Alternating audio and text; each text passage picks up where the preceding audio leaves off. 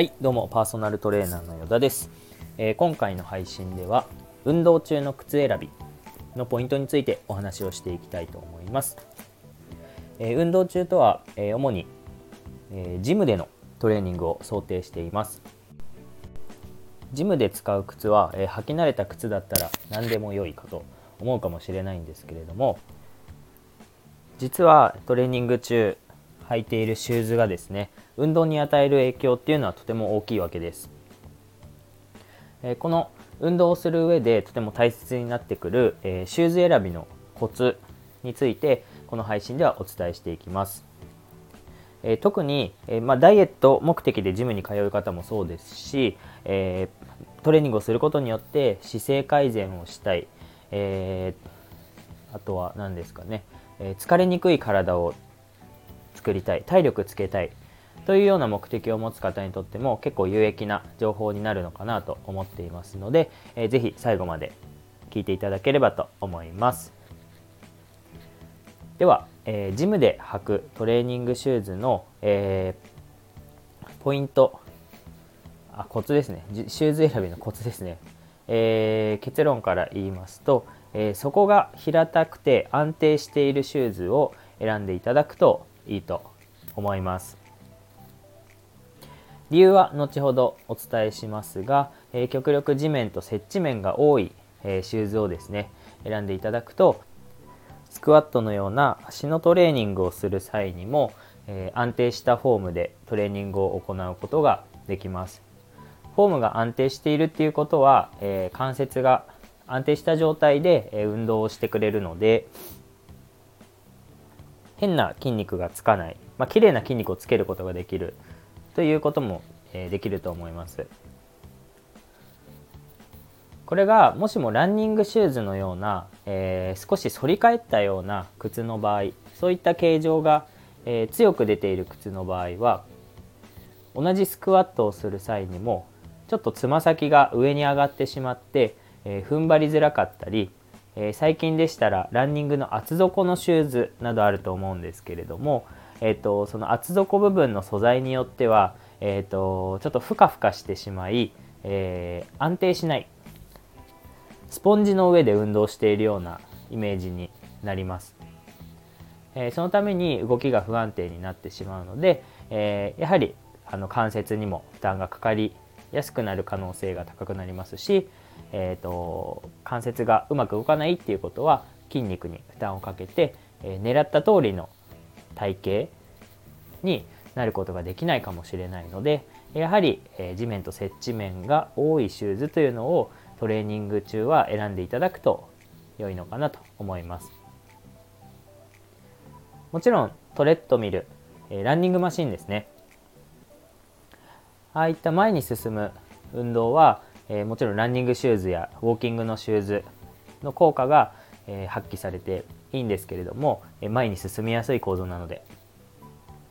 なんですけれども、えっとまあ、ジムでのトレーニングがトレーニング始めたばかりであまり慣れてない方は、えーと、土台が安定しているシューズ選んだ方が、えー、綺麗にトレーニングができると思います。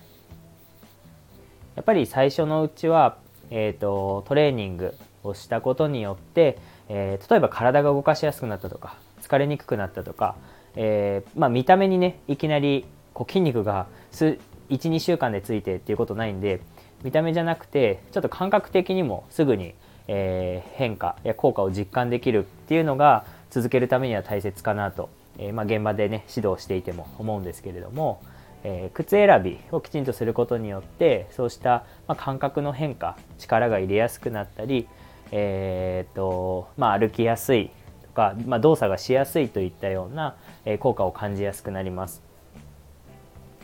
この感覚がね得られないで、えー、運動を続けるのって結構きついですね、えー、数値の変化もまあ言うてね運動を始めて食事改善したら、あのー、まあ、人によってはかなり早く成果が出るかもしれないんですけれどもなかなか、えーと1ヶ月で急激に何キロも落ちて見た目も理想にかなり近づいてっていうことは、えー、考えにくいしあまり現実的ではないので、えー、そのような続けるための工夫としても、えー、こうしたギア、え道具ですね。道具選びっていうのはとても大切になっていきます。はい。こんな感じでですねえっ、ー、とシューズというのは結構はえっ、ー、となんかねスポーツのイベントとか、まあ、学校でもそうだったと思うんですけど履き慣れた運動靴ってねあの履いてきてくださいって言われることが多いんですけれども意外とあの靴ってあの機能機能別っていうか目的別にあのしっかり作られていてまあ、例えば室内で、えーまあ、バレエとかバレエするならバレエのためのバレエに適したシューズ履いた方がいいし、えーと、フットサル室内のサッカーするなら室内のサッカーするための靴っていうのがいいんです。ランニングシューズで言えば前に進むのが得意なシューズ。ただし、えー、横への動きっていうのはそんなに強くないんですよね。あの結構縦長に作られてるようなあの見比べていただくと結構わかるかなと思うんですけどちょっと縦長めに作られているような、えー、形なので、えー、横への動き横の運動をする際には、まあ、そんなに強くないというか、え、自分の力を使って、え横にステップ踏むなどした時にですね使って支えないといけなくなると。だから運動に合わせて、えーと靴を選ぶっていうことはとても大事ということでございます。はい。まあ、こんな感じでですね、えーと、今日の配信は終えたいと思うんですけれども、えー、シューズ選びこれをしっかりするだけでも、えーとまあ、先ほどもお伝えしましたが、まあ、運動を継続するっていう上でも大事ですし、まあ、早く効果を実感する、えー、で効果を実感するとあの、まあ、それがモチベーションになって続くっていう話にもなるんですけれども、えーと体があここが正しいポジションなんだな。これが動きやすい状態なんだなっていうのを、えー、分かるようになってきます。靴であの今までちょっと間違ってた動きっていうのが修正されるということもあります。あるので、えーと、そのような効果も得ることができると考えています。えー、ジムのシューズ選びのポイントということで、えー、お伝えしましたが今日の配信はいかがでしたでしょうか、えー、まあ、コメントだったり、えーと、ご質問などいただければお答えいたしますので、えー、ぜひですね気軽にご質問ご相談ください、私普段はパーソナルトレーナーや、えシューフィッターといって靴と足をマッチングさせる、えお仕事をさせてもらっています。オーダーメイドでインソールも作っていたりします。トレーニングの効果をしっかり出したい方自分に合ってるシューズがわからない方、えー